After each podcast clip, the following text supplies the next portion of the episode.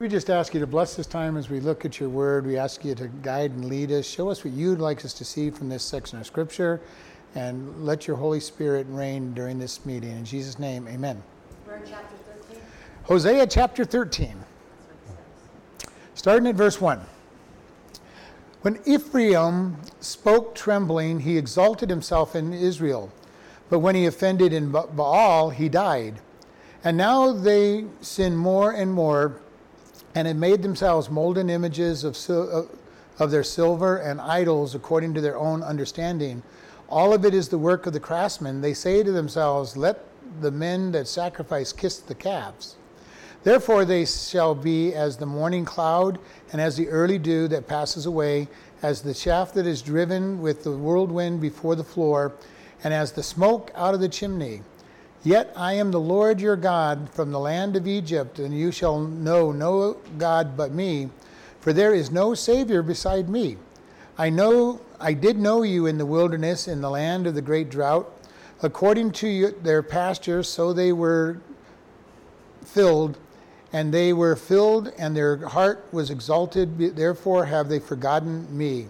Therefore I will be unto them as a lion and as a leopard. By the way, I will observe them. I will meet them as the bear that is bereaved of her whelps, and will rent the gall of their heart, and there I will devour them like a lion. The wild beast shall tear them. All right, we're going to stop there. We have Hosea continuing, and Hosea's whole plan has been to express to Israel, the northern kingdom, that God is bringing judgment. Their answer back so often is, you know, hey, we're being blessed. Look at all the good things going on.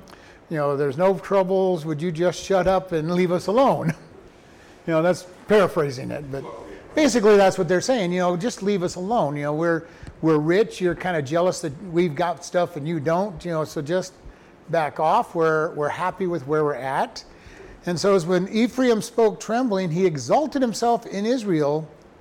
So he said, you know, the northern kingdom was saying, we're great. You know, we're powerful, and they were powerful at various times. They were conquering people. Uh, they were looking good. Everything was going good. And it says, but when he offended in Baal, he died. So when he offended his idol, bad things happened. Now, this is kind of an interesting thing. When they offended the idol, Satan made sure bad things happened so that it looked like the idol was worship was blessing them.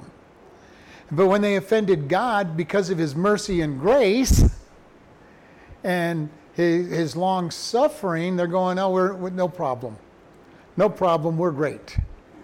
And this is the, the thing about it. Satan makes things happen quickly to get people to think that they've done the wrong thing when they've done the right thing. God, in His mercy, allows people enough rope to hang themselves, but that makes them think that they're getting away with it for a period of time until the whole, you know, every, their entire life falls apart around them. And so here they are saying all of this. He goes, and now they sin more and more and have made them molten images of- of their silver and idols according to their own understanding, all the works of their craftsmen, and they say, Let the men that sacrifice kiss the, kiss the calves. So here they are saying, You are making more and more idols, you're sinning more and more. And this is the problem with sin. When we start getting into sin, it demands more, and we give more to sin to the place where, and then we stop even recognizing it as sin and be and realize don't realize that we're getting deeper and deeper into the sin and and not have a problem with it because we're getting used to it. And God is saying, You've sinned more and more, and you are making idols out of your silver. And this is kind of an interesting thing, and all of it is the work of your craftsmen. And they say, Let the men that sacrifice kiss the, the calves. As they, as they were to ki- uh, sacrifice, they were supposed to kiss the idol. So it's actual Act, physical. actual physical kiss the idol, kind of like kissing the Blarney Stone in, in Ireland. You know, it's supposed to bring luck, supposed to be the fulfillment. So they were to go kiss the idol. Uh, there are some people who say that this was talking about human sacrifice, uh, in that, that they were to, they, and this would could very well possibly be part of the worship of Baal was to make human sacrifice. Uh, and human sacrifice was part of most idol worship. And this is the really hard thing. Uh, people were leaving God who did not demand human sacrifices to follow idols that demanded human sacrifice. And, you know, this is a sad, sad thing. when people get deceived, they'll do all kinds of crazy things. And this is what's happening even in our world today. There's people truly believe that there's no absolute absolute truth, so I can do whatever I want. That means, you know, uh, what, do, what, what a lot of people do, they sacrifice their children. They call it abortion, but what are they sacrificing them to? My freedom, my desire to do what I want to do. And I've heard people say, well, I can't have a child, you know, we can't have children now because we're having too much fun. And if they get pregnant, you know, and I'm talking about couples that are married, they get pregnant, they, sac- they, they abort the baby because that baby is going to be get in the way, sacrificing to an idol. This particular idol is my freedom, my fun, and this happens all the time. How many, especially men, sacrifice their family for work? Now, they'll tell themselves they're doing it for their family that they never see, and the family wants them, but I got to go be the top dog in this company so I can make it to the top and make lots of money, and you'll have everything you want and we deceive ourselves. It is so easy to deceive ourselves. Somebody who gets into alcoholism, it starts with people saying, Well, you'll just feel good with this drink. It'll loosen you up. You, you, you, won't, be, you, you won't be thinking about your problems. And for the first couple of times, that's true. You feel good. You feel it loosens you up. You, your inhibitions are gone. And before long, though, it takes over your life. And this is the problem of sin we start in believing the lies, and then the sin overtakes us, and we do more and more sin, and don't even recognize that, it, that it's sin after a while. It just is what we do. And so we don't want to stand in judgment of somebody who's in deep sin. Because if we'd gone through the same thing, been through the same place, we probably would have been there ourselves.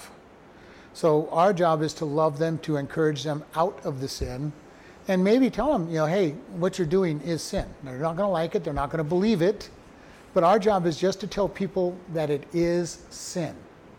And this is whatever it might be. In today's world, telling people that are living together outside of the bonds of marriage that they're committing fornication and that it is sin does not go over very well. They look at you, why you judge me? I'm going, I'm not judging you. I'm just telling you what you're doing is sin. God is your judge. I'm not judging you, I'm just saying it. And you know, we need to be able to understand that they fall into this sin. They fall into all of this, and it looks like they're doing right when they're justifying themselves. And if you think about when you found yourself in sin, did you do the same thing? You're, you were justifying it?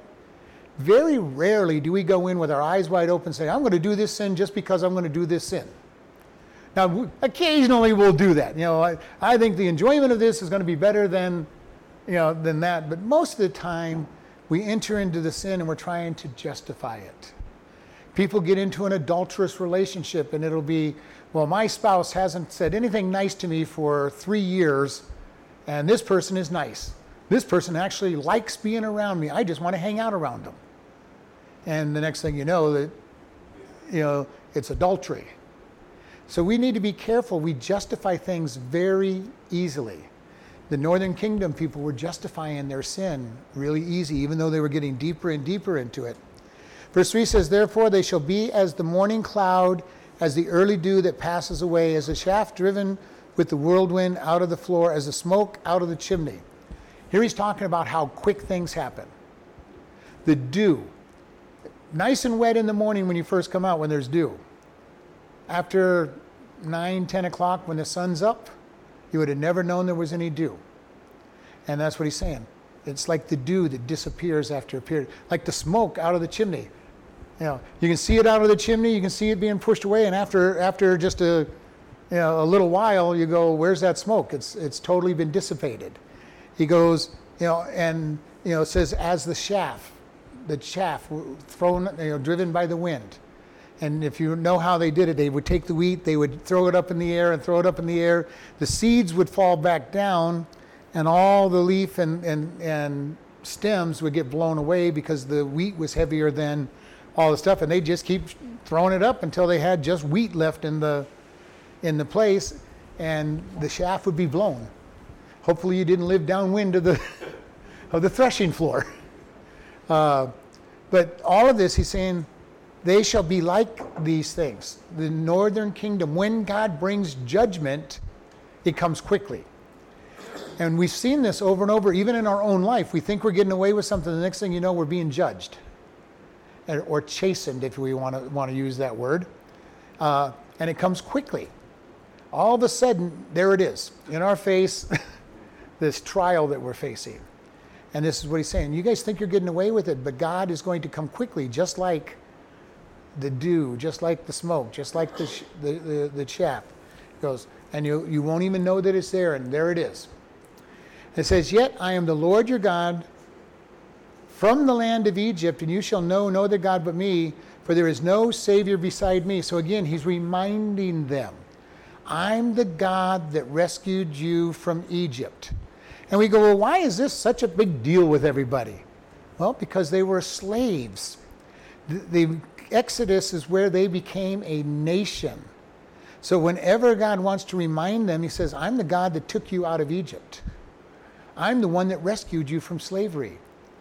They're entering into sin, which they don't realize is slavery. You know, we need to really understand that if we're bound to anything or anyone that controls us, we are a slave.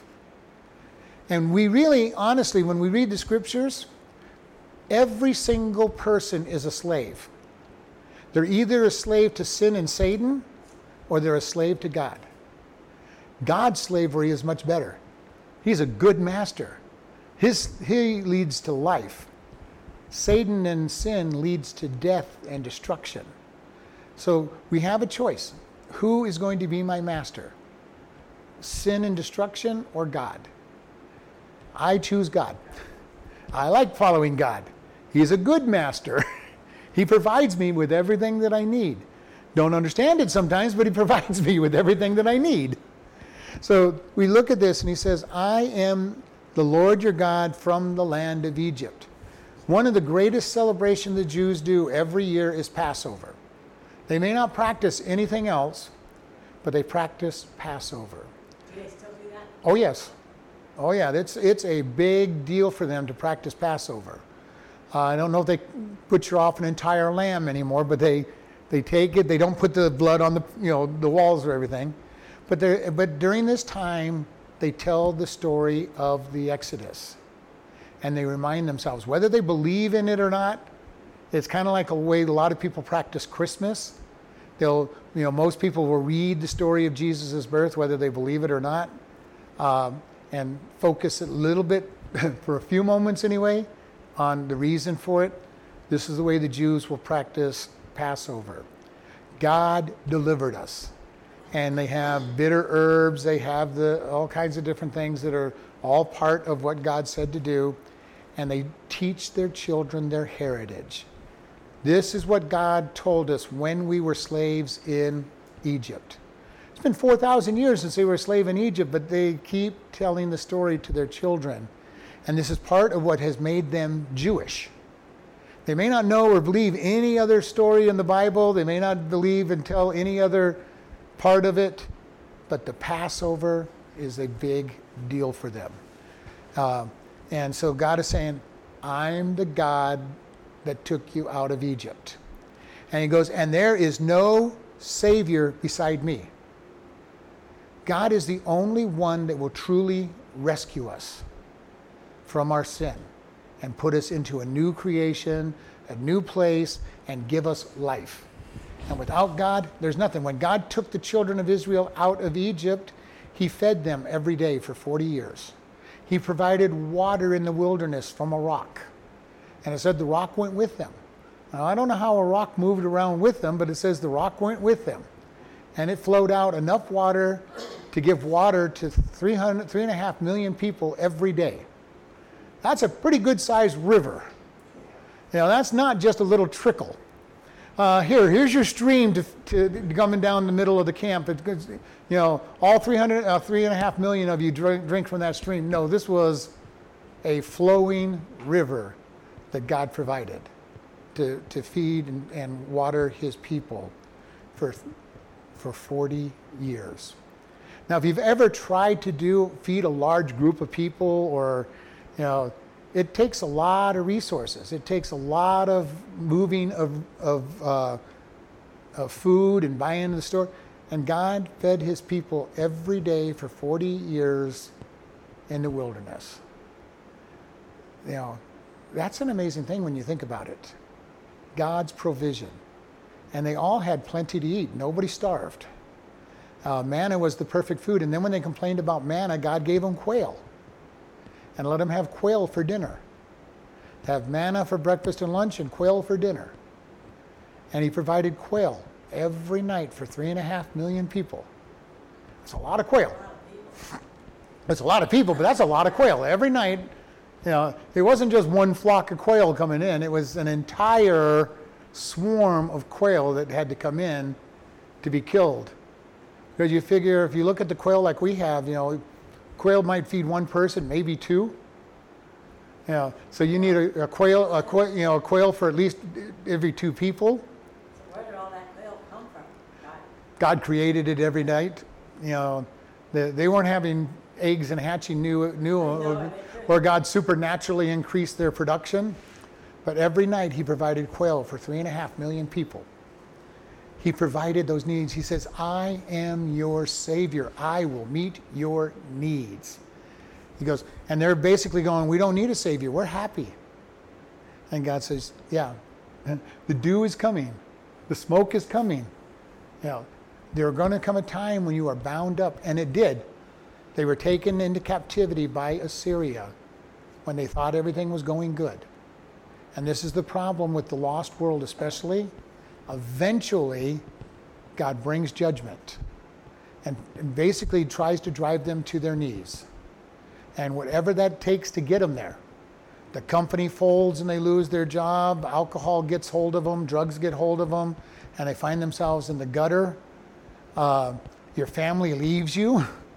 Uh, you thought it, you thought you were working for your family, and the next thing you know, you come home and the house is empty because they got tired of waiting uh, something crazy happens and wipes out your, your savings and your 401k that you were trusting in, and you have to spend it to be able to make back your money.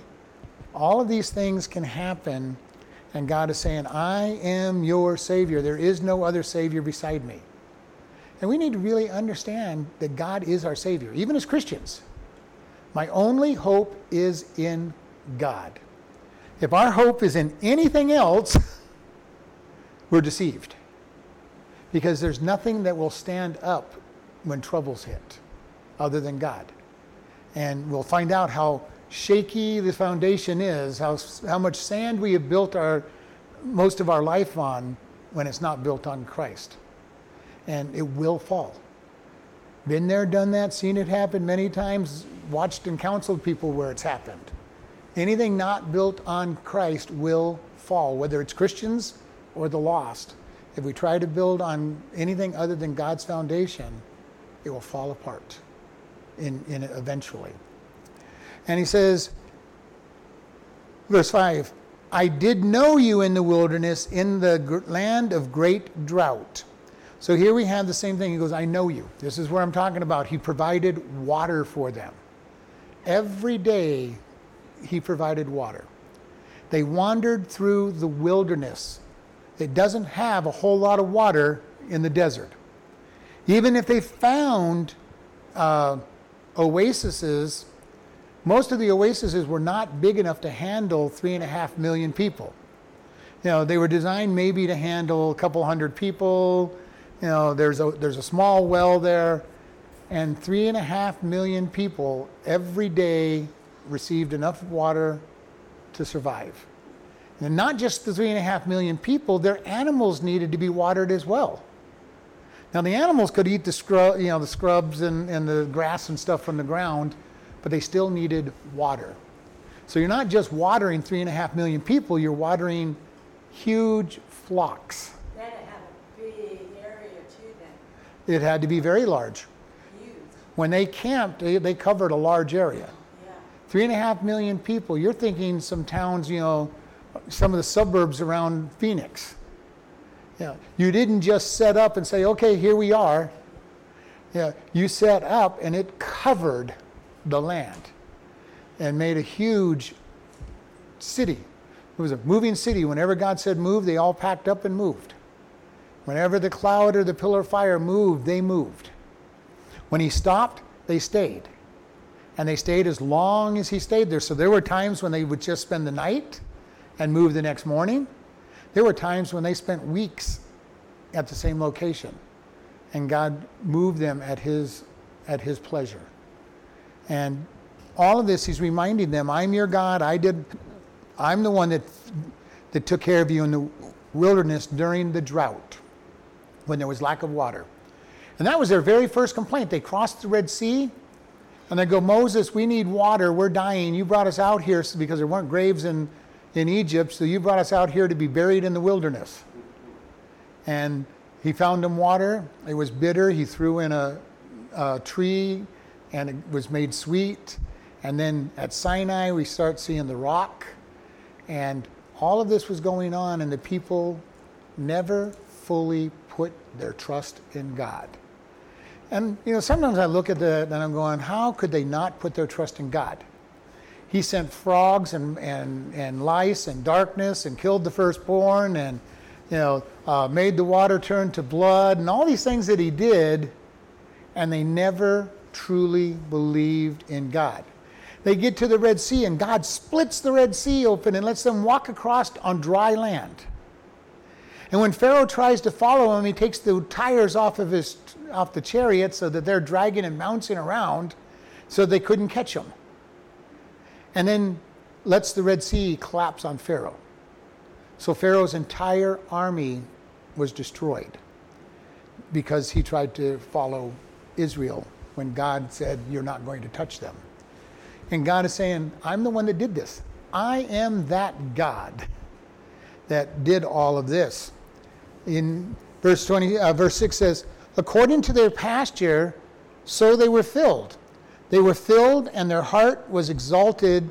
Therefore, they have forgotten me.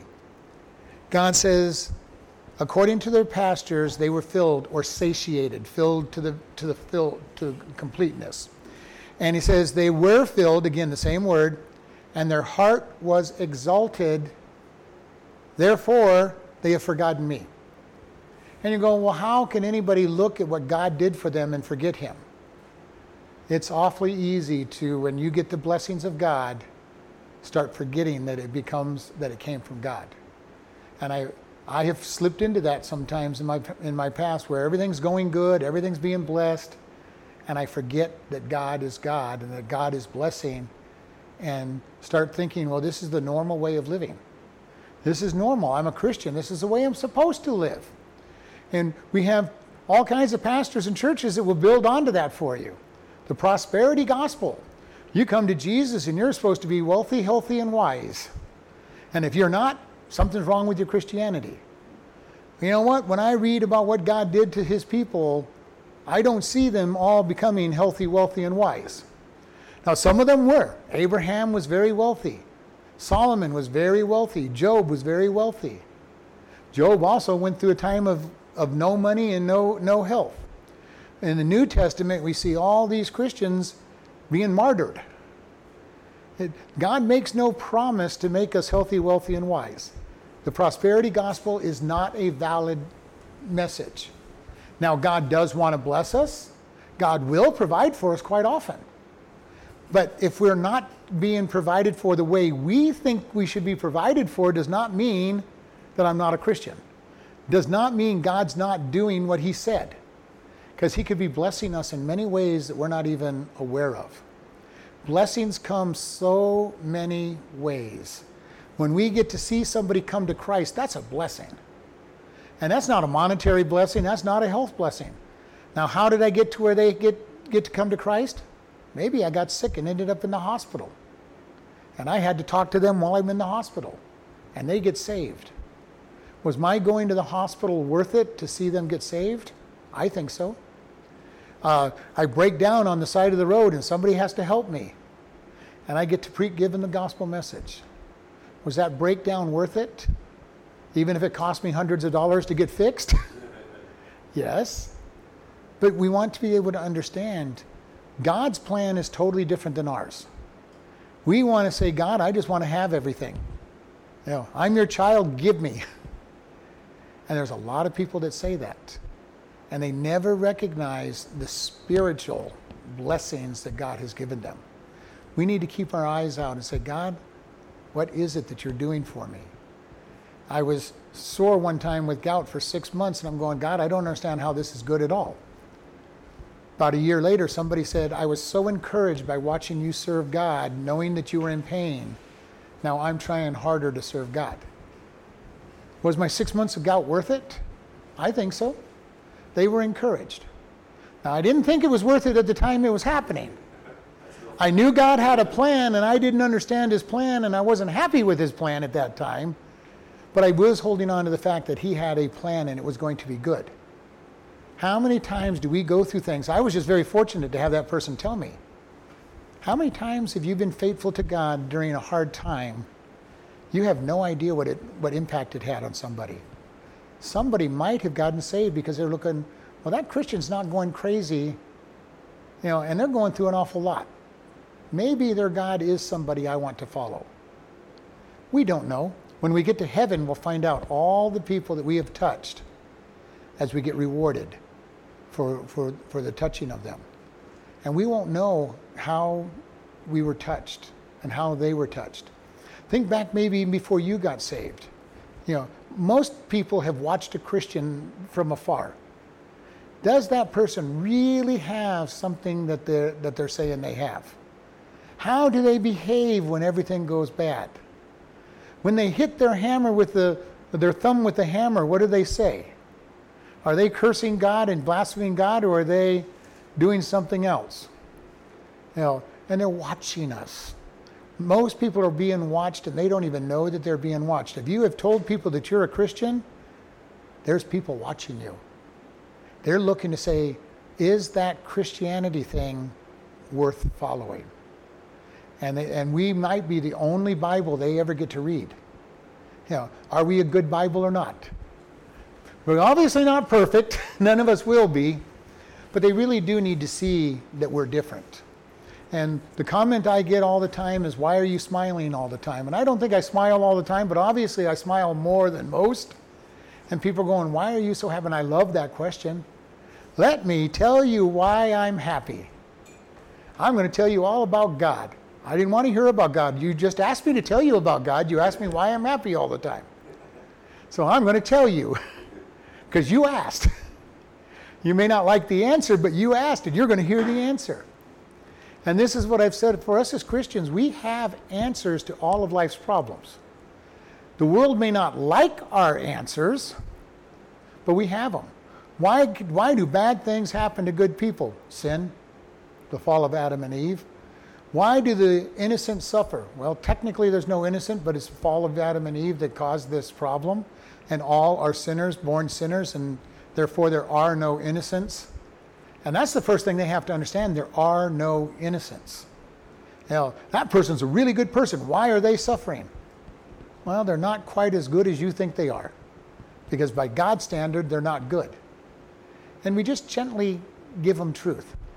We gently give them truth over and over again. And they're not going to like it. They're going to rebel. they're going to be unhappy. Then he goes on to them, they've forgotten me. He goes, therefore, and we've always said before, whenever you see therefore, you want to remember what it's there for, which is this negative side of things. They've forgotten God. He goes, Therefore, I will be unto them as a lion, as a leopard, by the, by the way I observe them. I will meet them as a bear that is bereaved of her whelps, and will rent the gall of their heart, and will devour them like a lion, and a wild beast shall tear them. This is not a pretty picture.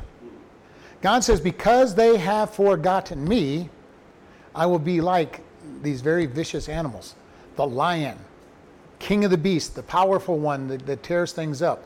The leopard, you can't not run from the leopard. They will chase you down. A bear, a mother bear whose cubs have been taken away. You know, there's nothing worse than any mother who, whose children have been taken away. A mother bear is another problem altogether. They get vicious. And then he goes, it'll be again like the lion. Uh, he goes, I will rend their caul, and that's the membrane around the heart and the tissues of the liver and everything. It's the membrane around those. So basically, he's saying, I'm ripping your insides out. Uh, and I and will devour like them like a lion. The wild beast shall tear them. This is not a pretty picture of how God deals with people. Says, they, You have forgotten me.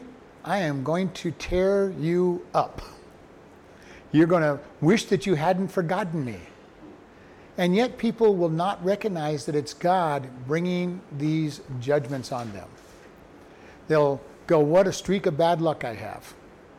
You know, uh, all these bad things. I wish these bad things would stop happening. Know, I am an alcoholic and I'm in the gutter and, I'm, and I don't have a job anymore and I'm begging for the next drink and I'm I'm eating out of the trash can, but you know, what a streak of bad luck I have. Not God bringing judgment on them, not God trying to get their attention. I just had a long string of bad luck.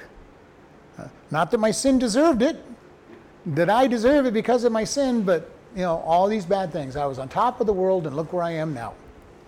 And it's amazing how many people that are coming down and being judged by God all think they were on top of the world before all this stuff happened. It's an amazing thing. You were you were at the top of your company? I don't think so. You know, you were you were at the top of whatever? I don't think so. But everybody going, I remember when. Life was good. Life was better.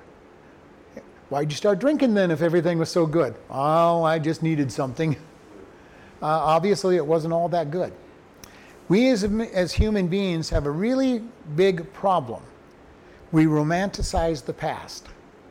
We remember the good things of the past, but not the bad things of the past. We'll have a generation like our age saying, Remember the 60s. Everything was good back then. And yeah, and everybody was stoned out of their minds and, and ended up out of things. Well, let's remember the 50s when, the, when, when it was a great thing to be a teenager, the power of the teenager. Uh huh. There was bad during that time too no matter where you want to go, we always end up forgetting the bad. I did that even when I first came to, to Kingman. I got a restaurant job. I very quickly, re- I, all I remembered was the stuff I liked about the restaurants. I very quickly, after a month or two, or even less, remembered everything I didn't like about restaurant work. But we tend to do this. Well, I remember when everything was good back then.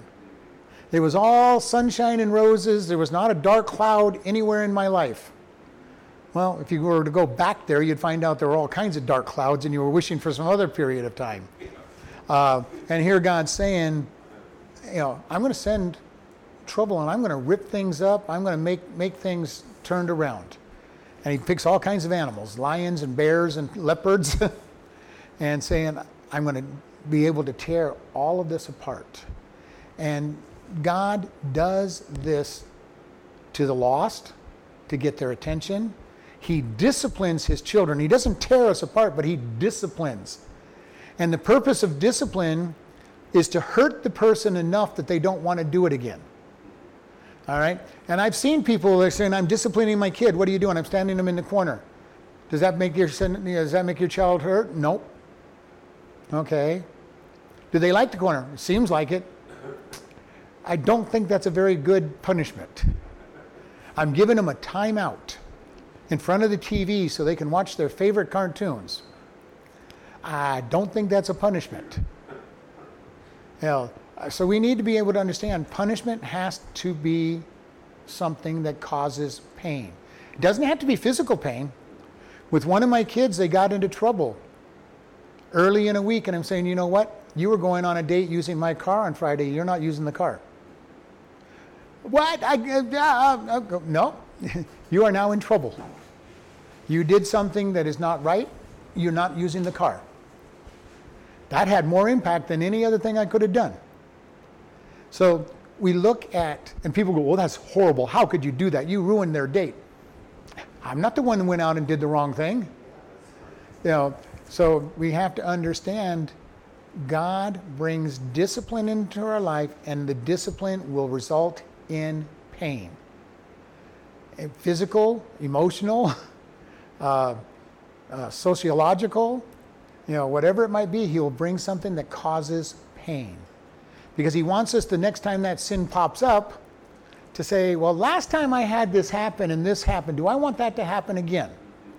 No, that hurt a lot. I don't want to do this again. And I'll go on and do some other sin that I don't have a pain, painful relationship to. But God will do that. Some, he starts out with just an easy chastisement. Look at this. The Bible says a sin. Will you confess. If not, more and more discipline comes along. Just like my dad told me, and I told my kids, if you tell me the truth, your discipline will be a lot less than if you lied to me. All right? You lied to me, now you're in trouble for what you did in the first place and the lie. So you're going to get double punished. Just speak the truth. And the punishment is going to be a lot less. And usually, uh, my punishment itself was a lot less if they spoke the truth and just admitted what they did and confessed. It was a lighter punishment. So God is saying, I'm going to come after you, and I'm going to come after you, people, Northern Kingdom, for forgetting me, and I'm going to make sure you know it's me. I am going to tear. Just as we read in the book of Revelation during the tribulation period, where God starts pulling, pouring out the bowl and the seals and the trumpet judgments, and 66% of the population of this world dies not accepting God. Many of them cursing God for all the problems. I'm really amazed at how many of the lost will start blaming God for everything bad that happens to them. But they tell you they don't believe in God. You know, I don't believe in God. He has no power. Why is, why is God doing this to me? All this bad, you know, God is just really doing a number on me. Maybe He's trying to get your attention. Why don't you turn to, oh, well, I don't believe in God. You just said He's causing all these problems. It is amazing to talk to people that are schizophrenic in their thinking because they don't believe in truth. It's sad when I see Christians who are supposed to believe in truth schizophrenic in their, in their, in their, in their thinking. Because it's like, just let God get hold of you. Let Him get hold of you and bless you and clean your mind out and make it work. And, you know, I, I love it in colleges because those, most college students are totally schizophrenic in their mindset because they do not believe in absolute truth. Usually, within the same sentence, they'll say things that are diametrically opposite. And you'll go, which one of those is true? What do you mean? You said this and this. Oh, both of them are true. Okay, the sun is out and it's dark. Which true? Which one of those is a true statement? Both of them.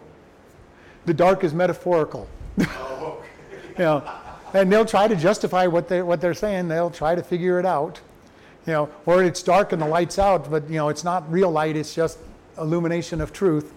And it's like, all right, people, you are really getting crazy. So, verse 9 O Israel, you have destroyed yourself, but in me is your help. I will be your king, where none, where is other, any other that may save you in, in all your cities. And your judges, of whom you said, Give me a king or a prince. I gave you a king in my anger, and I took him away in my wrath. The iniquity of Ephraim is bound up, his sin is hid. The sorrows of a travailing woman shall come upon him, and he is an unwise son, for he should not stay long in the place of the breaking forth of children. I will ransom them from the power of the grave. I will redeem them from death. O death, I I will be your plagues, O grave, I will be your destruction. Repentance shall be hid from mine eyes. So here God is saying to them, He goes, O Israel, you have destroyed yourself, but I am your help. Israel, you are headed down the wrong path. You are destroying yourself, but I am here to help. The amazing thing is that God is always there. If we will just open our eyes, we'll see God.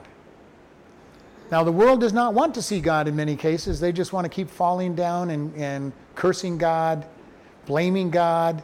It's all God's fault that I don't believe in Him, but God, it's all your fault. I'm getting deeper and deeper into sin, but I am not going to accept your help.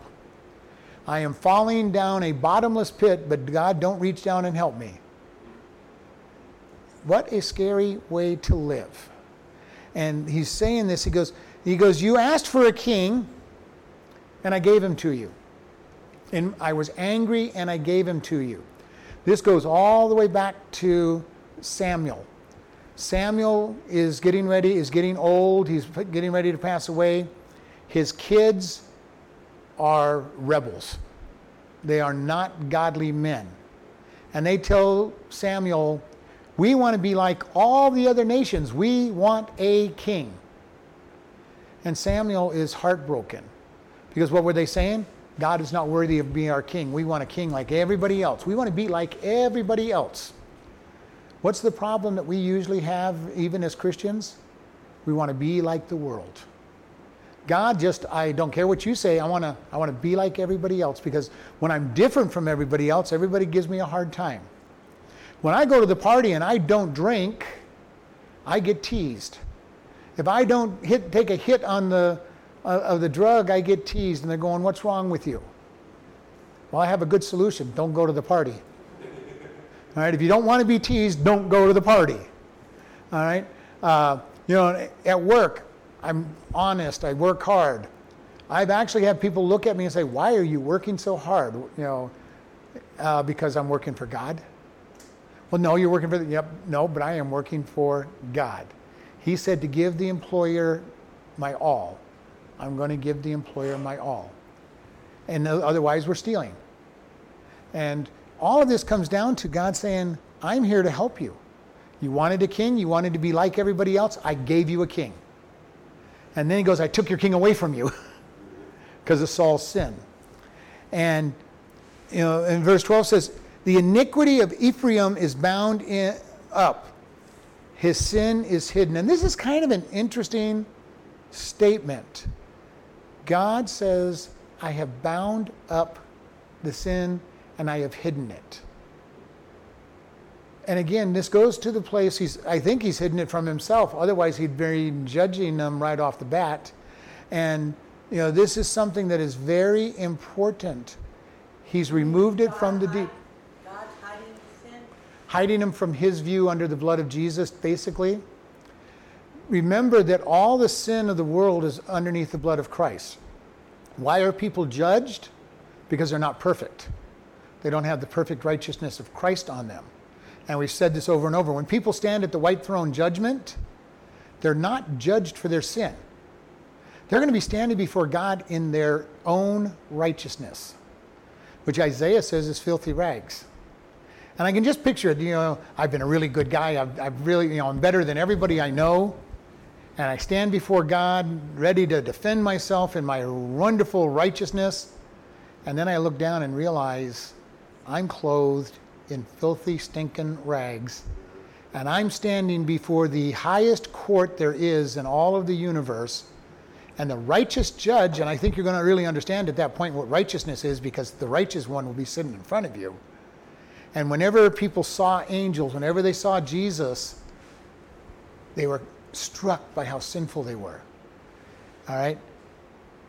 At the white throne judgment, people are going to stand up there and they're going to go, I got this one. I, here I am, my sins are not with me. I've got all this good righteousness. And realize they just went to the Supreme Court in rags, thinking that they had gone in there with a nice suit. And they're going to be guilty. And they're going to be found guilty and sentenced to the lake of fire. And here God is saying, your, your sin is bound up, your sin is hid. You're, you're standing before me in righteousness, which is not good enough. And he says, The sorrows of a travailing woman shall come upon him. When we hear this term, it's really talking about how quick the due date comes. You're, you're moving along, and the next thing the, the pregnant woman goes into labor. And needs to get to the hospital, or in their case, the midwife, as soon as possible because a baby is coming. And you have no warning about it. Yeah, yeah, you kind of know. It's, it's you, you know within a few weeks when it should be happening, but you really never know when it's going to happen. And you know, this happened to us so many times. I'd be at work and get a call. I'm in labor. You know, all right, we're headed to the hospital. I'll come and get you, or you know, get to the hospital and I'll get right there. Uh, and each time I did, I get called away from work for, for all four of the kids. Uh, you know, you might be at home, you're in bed sleeping, and all of a sudden, time for the baby. This is what God's saying. It comes that quickly. You're going along doing your thing, and the next thing you know, trials and tribulations have come. And all the hardships have come. And then he goes, and he's an unwise son. He is not taking heed to wisdom. Where does wisdom come from? God's Word. If you really want to have knowledge, true knowledge, you need to be in God's Word. Because the fear of God is the beginning of wisdom. So we need to get into His Word, get to know His Word, and understand true wisdom. Because it's nowhere else to be found. And He says, Their unwise son, they should not stay long in the place of the breaking forth of the children. So they're not going to stay where the, where the good things are happening. And you know, this is really what happens so often to the lost world, and even to us as Christians if we're backslidden. Good things happen, but they don't satisfy. You know, uh, and even for us as Christians, we go to a great big event and we get on cloud nine. God has been working. Look at all the miracles He did. I just went to a great big retreat, men or women's retreat, whichever, and I'm coming off of a long weekend and I feel really good. And I feel like I can take on the world. Then I go to work Monday and it's like, oh, this is terrible. Where did all those feelings go? We need to be careful because if we build our life on feelings, we have a fleeting life that is washed away all the time. We need to build our life on the truth of God. And this is why I keep saying, you know, when it seems like everything is going wrong in your life, God still has a plan. Romans 8:28 is still true even when everything seems to be going wrong. And we hold on to the truth. Okay, God, you got a plan. Don't understand it, don't know what, I don't know what you're going to do and how you're going to make this good but I'm going to hold on to your truth. You said it's for my good. God, you said that you're going to meet all my needs. God, you said you're going to give me a peace that passes all understanding. Look at all this trouble, but I'm going to have a peace that passes understanding. Do we put our trust in His Word no matter what the circumstances say to us? Paul and Silas in the Philippian jail, after they had been beat, at midnight, are singing hymns and praising God. And you're going, Paul, how could you do that? And he's just going to say, In everything give thanks, for this is the will of Christ Jesus concerning you. I don't know why God let us get beat, but we're going to praise God. And then just a couple verses later, there's an earthquake. The doors to the cells open up. The guard comes running in thinking that everybody's escaped. He gets ready to kill himself, and Paul says, We're here. And he gets saved. Was that beating worth it to see him get saved? But not only he got saved, but his whole family got saved. And we don't know how large his family was. And from his house, a church started. And the Philippian church started through his house, through him getting saved just before he was going to kill himself, because Paul and Silas were singing praises in the dungeon, and the earthquake came and they didn't leave. And didn't he go to his house to Yeah, well, he went to the house and he got taken care of, bound up, oh, and got saved.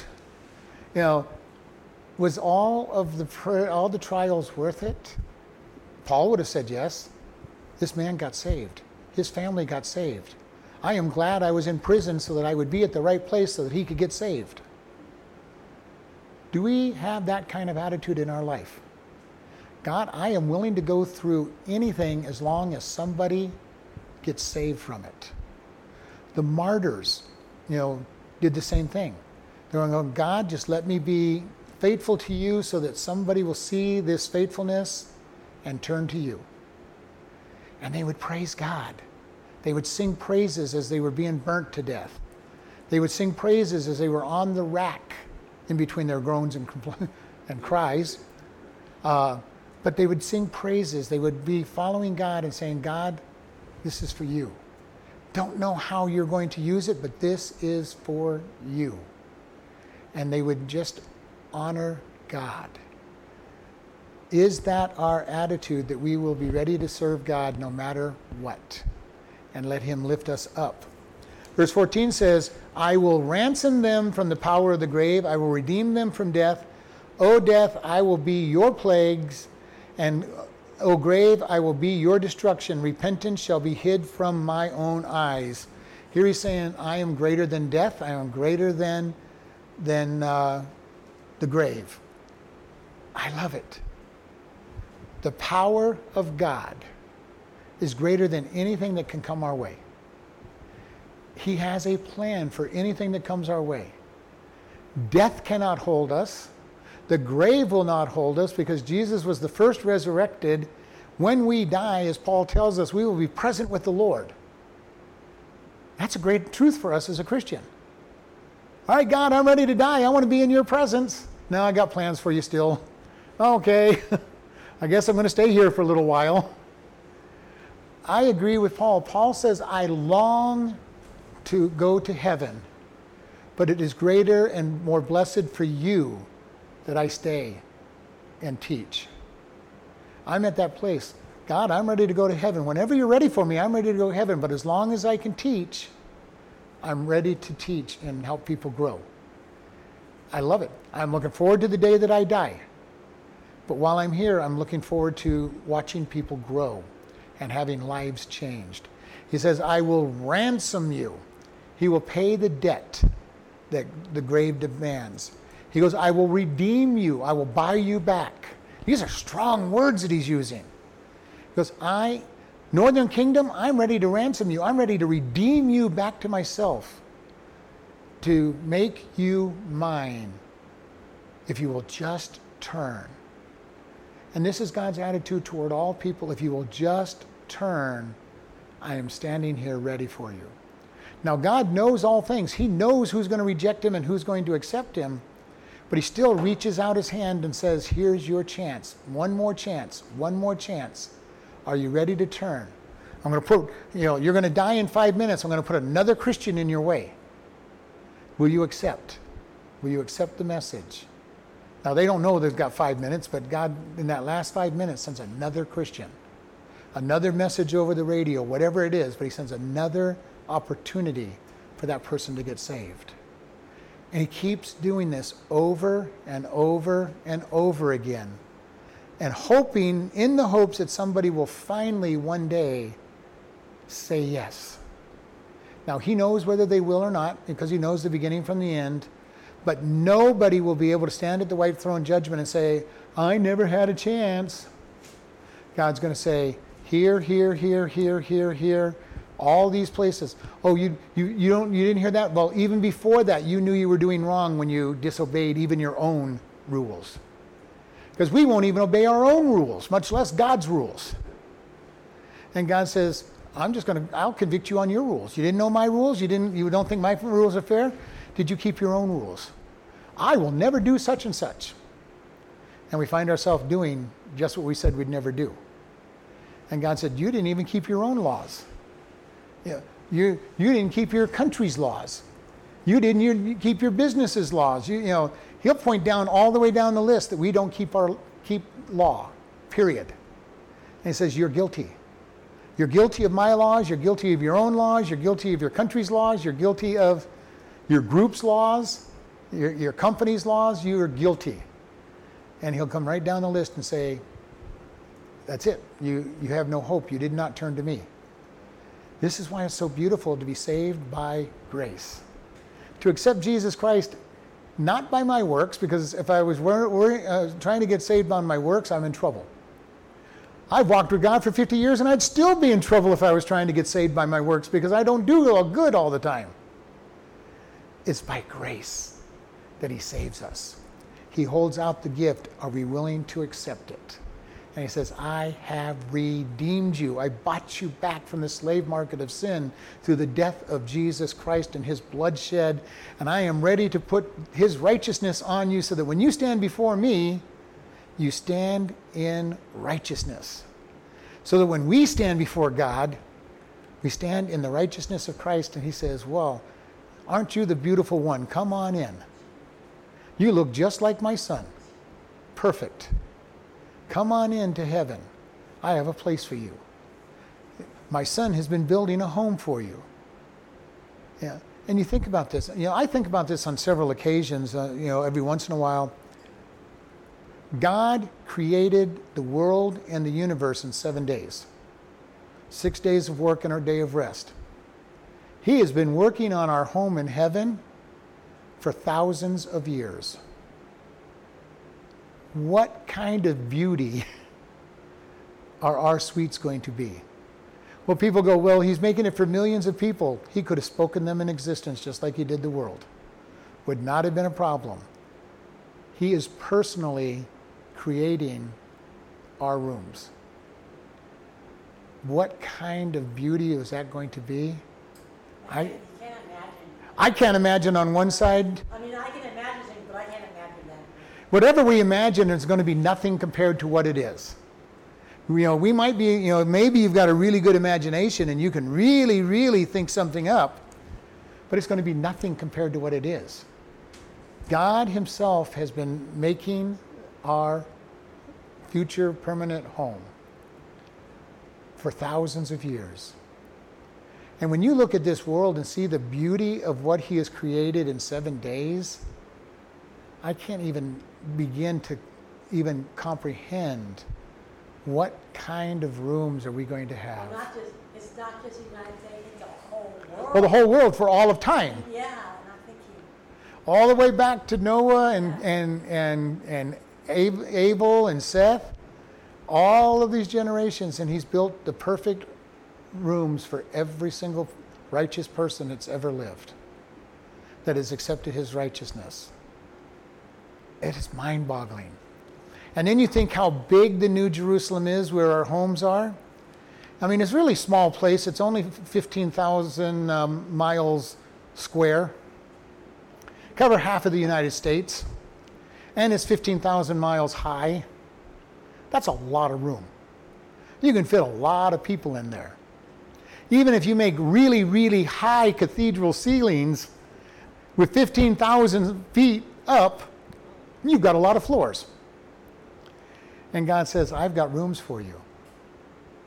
Now, some people might have, have really small rooms, more like a studio. Some are going to have really large rooms because of the way they honored God and have a whole thing.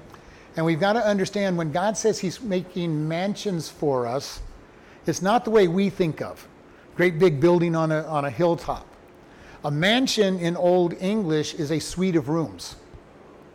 All right, so I enter in my suite of rooms and open up the doors, and there's my living room. Open up another door, and here's my bedrooms on each side. It, it's a suite of rooms. It's not like we think of, I got a, and I love the song, uh, you know, I've got a mansion on just, you know, on, on a hilltop, but it's not a valid picture. it's not a valid picture of what they're talking about when they say mansions. All of our mansions are going to be in that new heaven and new earth. And there's might just be one room, might be an entire suite of rooms. Maybe I'm really special and I've got a third of the third of a floor. I know I'm not that person, but maybe there's somebody who's really, really, really, really been serving God, and they're going to have a huge portion of a of a floor.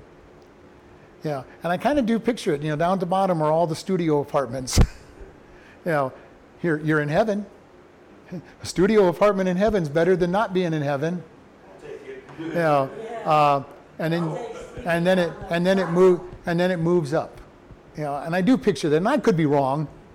You know, there's nothing in the Bible really to talk about that, but but it does say that all these things are decorated by our works. So, and I know there are people that have done lots of works for Christ and they deserve, they will get a lot of stuff. And there's some people that they got saved at the last moment of, you know, of their breath. I don't see them getting a large suite of rooms Like the guy on the cross. Like the guy on the cross. You'll meet me in paradise. Yeah. Yeah, we'll give you a one bedroom place or a, or a studio place, but, But at least he's not. but you're in heaven. And I could be totally wrong, but that's my, my, my picture of it. And it's worth what it's worth nothing. yeah, uh, because there's nothing in the Bible to say that's true, other than we get rewarded. And our rewards are going to be part of, part of our decorations. Nowhere, No, I thought it no. Now, most people believe that there are, just because we will be rewarded for our good works. But that's our thinking, not God's. Right, and that's the hard part. You know, how do we even conceive of a perfect world? How do I conceive of having rewards and not getting proud in heaven of having more rewards than somebody else? And I won't get proud because I have a perfect perfect body that pride is not going to be part of. So, you know, we can't really conceive of anything but what we're used to in this world. You uh, cannot, you cannot imagine. So we can get some small imagination of what heaven's like. We can get some projections. And God may just say, well, you're all equal because you're all saved by grace, and I'm dec- decorated, your rooms are decorated better with your rewards. Who knows? We don't know anything about it. I do believe, I do know that we will have jobs and work in heaven because work was created before the fall and man was created to work. So there will be jobs, and it'll be the perfect job. And people have said that if you if you have the perfect job, if you like the you know like what you're doing, you don't work a day in your life. And I've had times when I've liked my I've had three careers and I've had I liked them so much that for at least at the beginning I knew, I wasn't working. I went there and I enjoyed everything I was doing. And it's like I'm just having fun all day long and I'm getting paid to have fun. When we get to heaven, we're going to have a job that is just something that we enjoy doing. I would like to be teaching in heaven because I enjoy teaching. I, I can't think of anything better than to teach. I could teach for eternity. Yeah.